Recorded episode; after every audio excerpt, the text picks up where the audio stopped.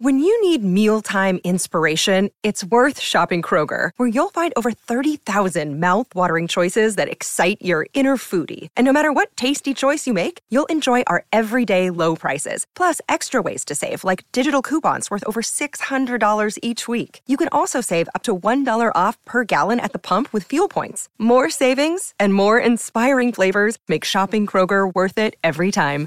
Kroger, fresh for everyone. Fuel restrictions apply.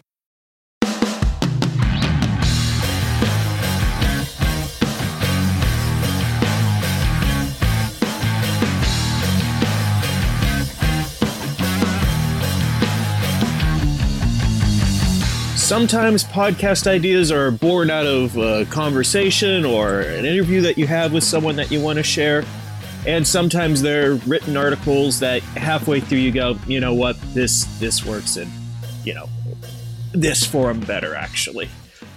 This is the second one. Good morning and welcome to the Pirates Podcast, to be named later, here on the DK Pittsburgh Sports Podcasting Network. My name is Alex Stumpf. We're going to look at six ball players today three hitters, three pitchers. And it's about the roster crunch that the Pirates have and how there's a wave of prospects coming up in 2023 and how there are holdovers from this past 100 loss team that if you're trying to compete, maybe you don't hold on to a lot of players from a 100 loss team. Therefore, you go it this way. These are six players who need to have a big year in 2023. There's there's no way around it. For either their major league careers, in one case, or just their careers with the Pirates. What's coming up for them? They could be a part of a competitive future Pirates team. But if they don't show it this year, then it becomes a whole lot harder. We're going to start with the hitters because no one else out of the six, this is the guy who number one underlined every single. There are signs pointing, there are giant circled, underlined, boldface, italics, whatever you want to put it in, and that is Travis Swaggerty. Because 2022 did not live up to what it could have been for him. Former first round pick someone who, at the alternate site in 2021, probably impressed more than anyone. He was in a really good state there, got pushed up to Indianapolis to start 2021, gets hurt.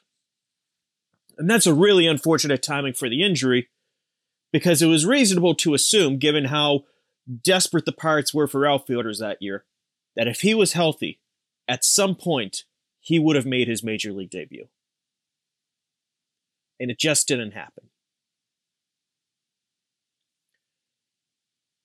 Then 2022 comes around. Bryan Reynolds has established himself in center field, so he's not going to play his natural position. He's up for five games in the majors in May, and then never again. And I asked him at the end of the year, like, could you take anything from those five games in the majors? And he's like, not really. It was nine plate appearances. How much can I actually take from it? And he had a very okay year in AAA.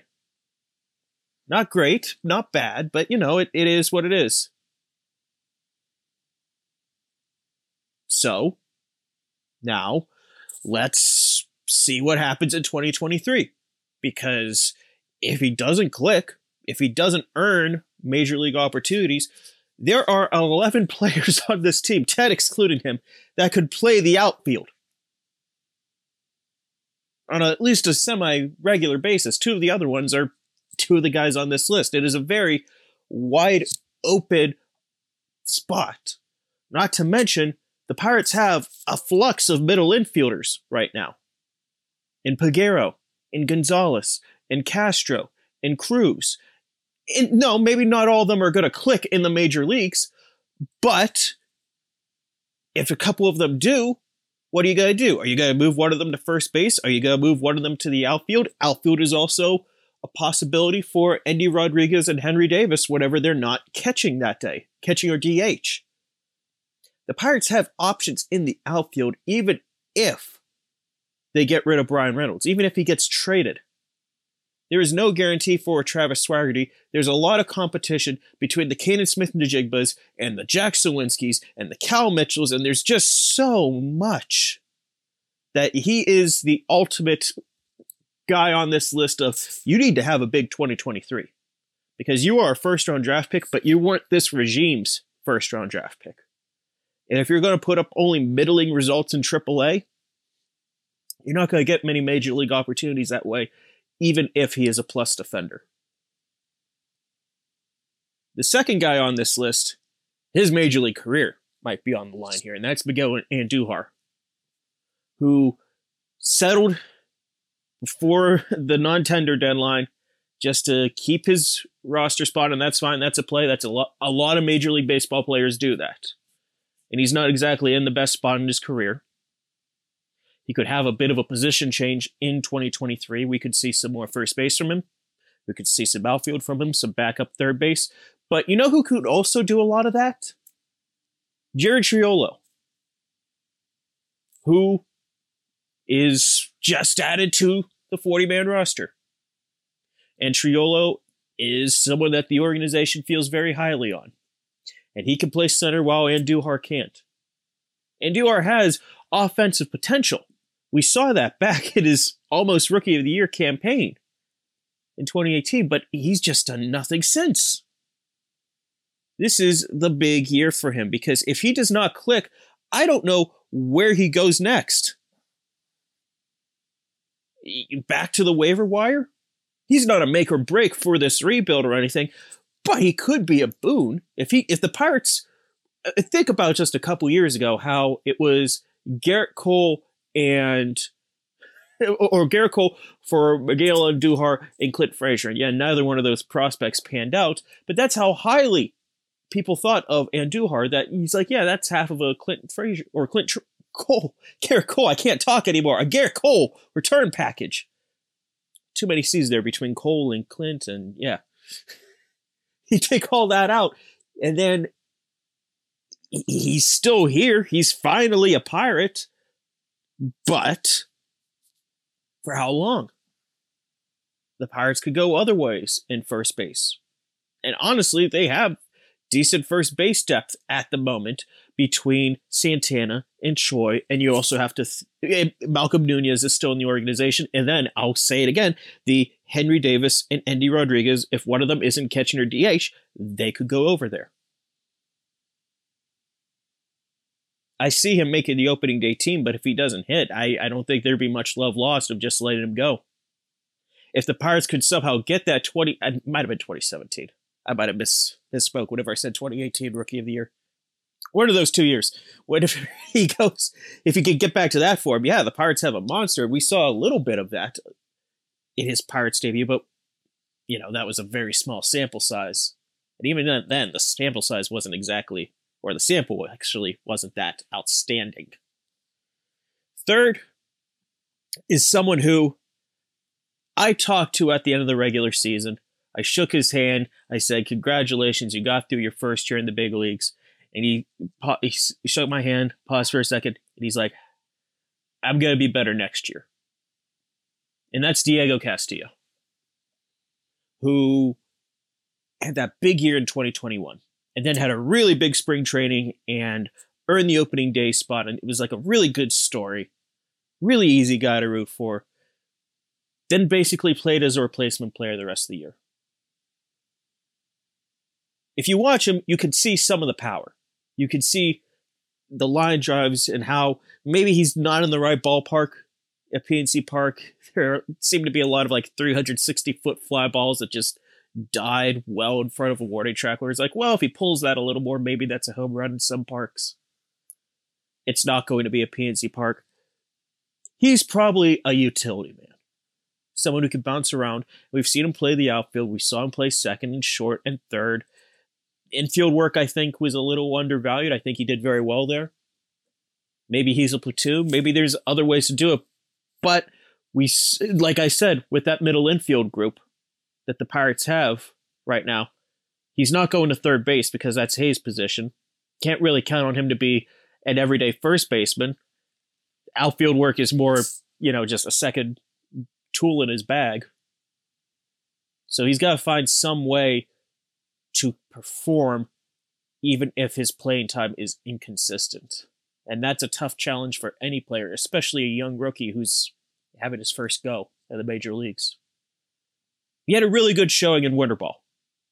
That's a good sign, but it is winter ball. I get it. You can't put a ton of stock in that, but it's always better to see someone succeed in winter ball than a flounder.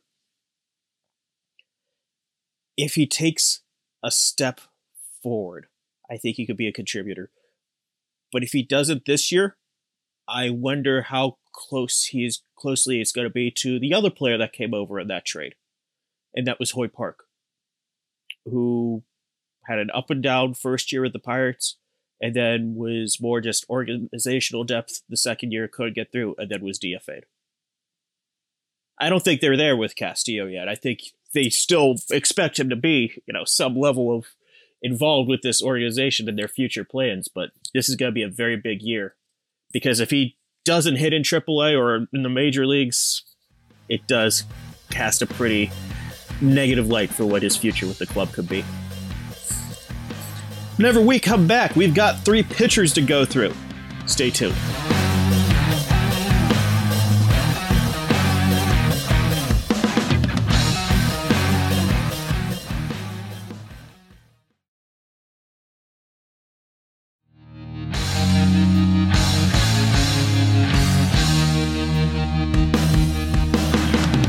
So those were the hitters. Now it's time for three pitchers who need to have a big 2023 season, or maybe it's the end of their time here at the Pirates. Welcome back to the Pirates Podcast, to be named later. We're going to start off here with, I'm going to say, one of the most genuinely nice dudes in the whole clubhouse, and that's Zach Thompson, who we all saw for about a month and a half last year what he could do, whatever he was clicking. He started off the year, he was a little out of his sync mechanically, and that's maybe, I think we undersold a little bit the impact that the the lockout had last year. Because it's a new club, it's a trade that happens right before the lockout happens. He comes in, he gets three weeks and maybe a little bit of change. We'll call it four between whenever it starts, whenever spring training starts, and whenever he's making his first appearance. So there were some definitely rough moments in that one month. But they figured out some stuff mechanically. They straightened him out. He had a really solid month and a half, two months. And then he hit basically what his inning limit had been the last couple years, and results fell off. Pure stuff wise, it didn't look like the stuff fell off that much, but maybe it was a location thing. Maybe it was a fatigue thing. Whatever it was, it just dropped. And I'm not saying, you know, those two months, Zach Thompson was this, you know, revelation or anything, but he was a good major league starter for about two months. Someone that you would feel fine being your number four or five. Well, I don't see how he's in this rotation opening day right now because you've got without some sort of injury or something happening because you've got Mitch Keller, you've got Roansy Contreras, you got JT Brubaker, three guys from last year. I don't think there should be much debate. Those are three guys you put in those rotations. Vince Velasquez signed to be a starter. That was a big reason why he became a Pittsburgh Pirate. Okay, Pirates have that chip to play with free agents. Turned out to be Velasquez. Well, that leaves another spot open. And two of the other guys here I'm, I'm going to mention, like Bryce Wilson and Johan Oviedo. I'm going to talk about them in a second, but you got them, you got Thompson, you got all those rookies coming up from the minor leagues.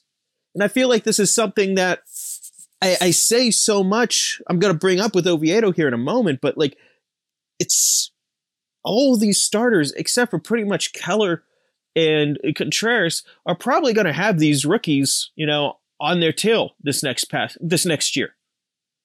That if they don't perform, these guys will.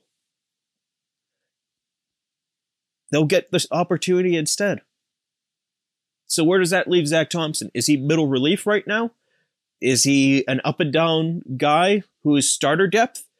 I don't know, but he's got to find some way to prove that he is a big league pitcher with this club. He was a big part of that trade for Jacob Stallings. He was a big part of that trade.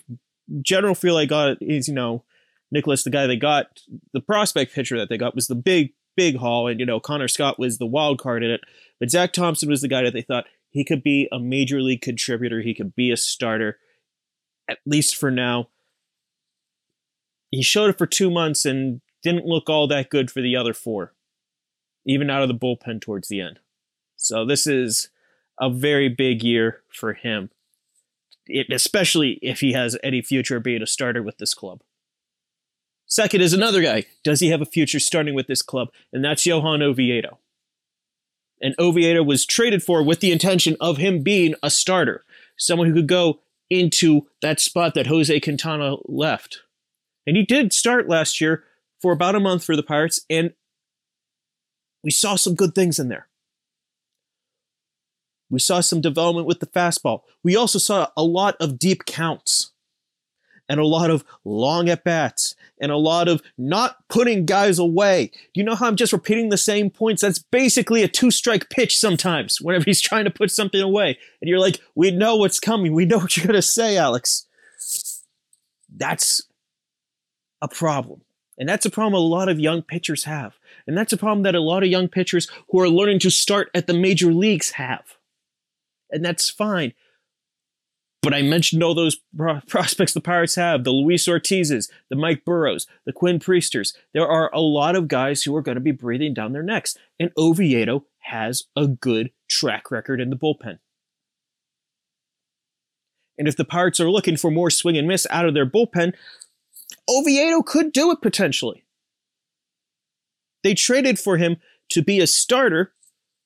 And yeah, that's that's a fine backup, you know, a fallback if it doesn't work out of like we traded for him to be a starter. He's probably a good reliever if it doesn't work out. That's fine for a trade but if you want to maximize that return it's him as a starter. And i don't know how long an opportunity you have for that to happen.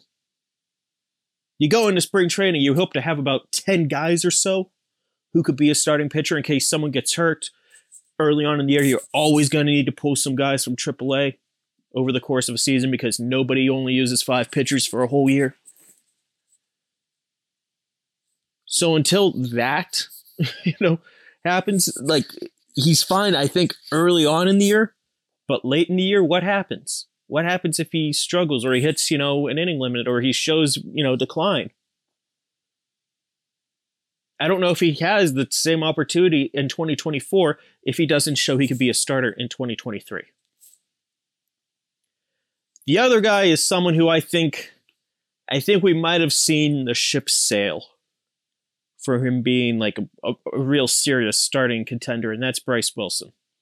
And I think uh, right now, yeah, he's probably one of those 10 or so guys who are in that mix for an opening day, you know, rotation spot. But I think he's closer towards the back end of that 10.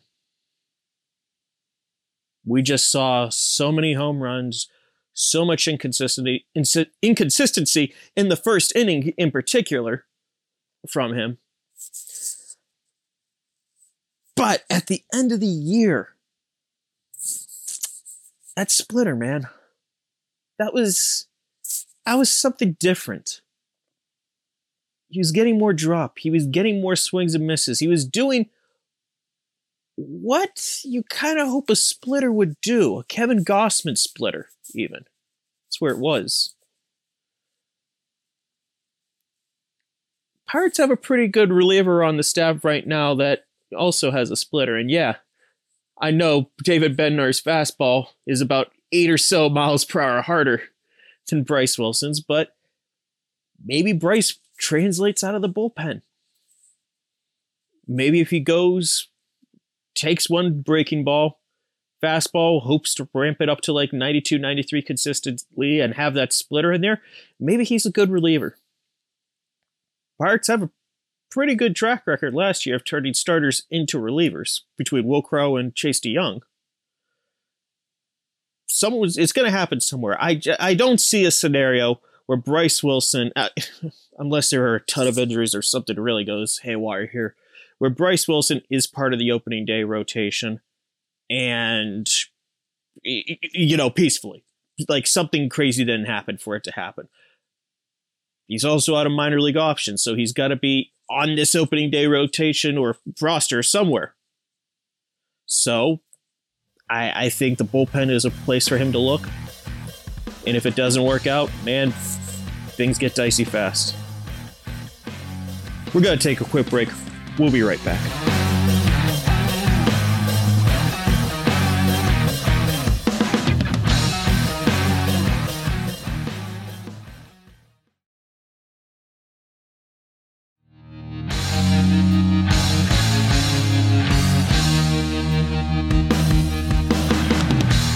Welcome back to the Pirates Podcast, to be named later. A little more show here we have left before we call it a week. I'm going to leave this one open ended here. Who did I miss? Who is the guy that you think, yeah, they could actually be a part of a really good 2024, 2025, 2026 Pirates team? But if they're not good this year, I'm just done. Like, no, they're, they, they can't actually be contributing. Who did I miss? Who did I miss? And I'm going to make it hard mode. You can't use any prospects, like anyone who hasn't made their major league debut. So no Jared Triolo, no uh, Quinn Priest, or no anyone like that. Like who on this young roster is the guy that needs to perform next year? Put it in the comments here on DK Pittsburgh Sports, and be sure to get all our fine podcasts wherever you find them. We're going to be here as well. Thank you so much for listening and we'll talk again next week.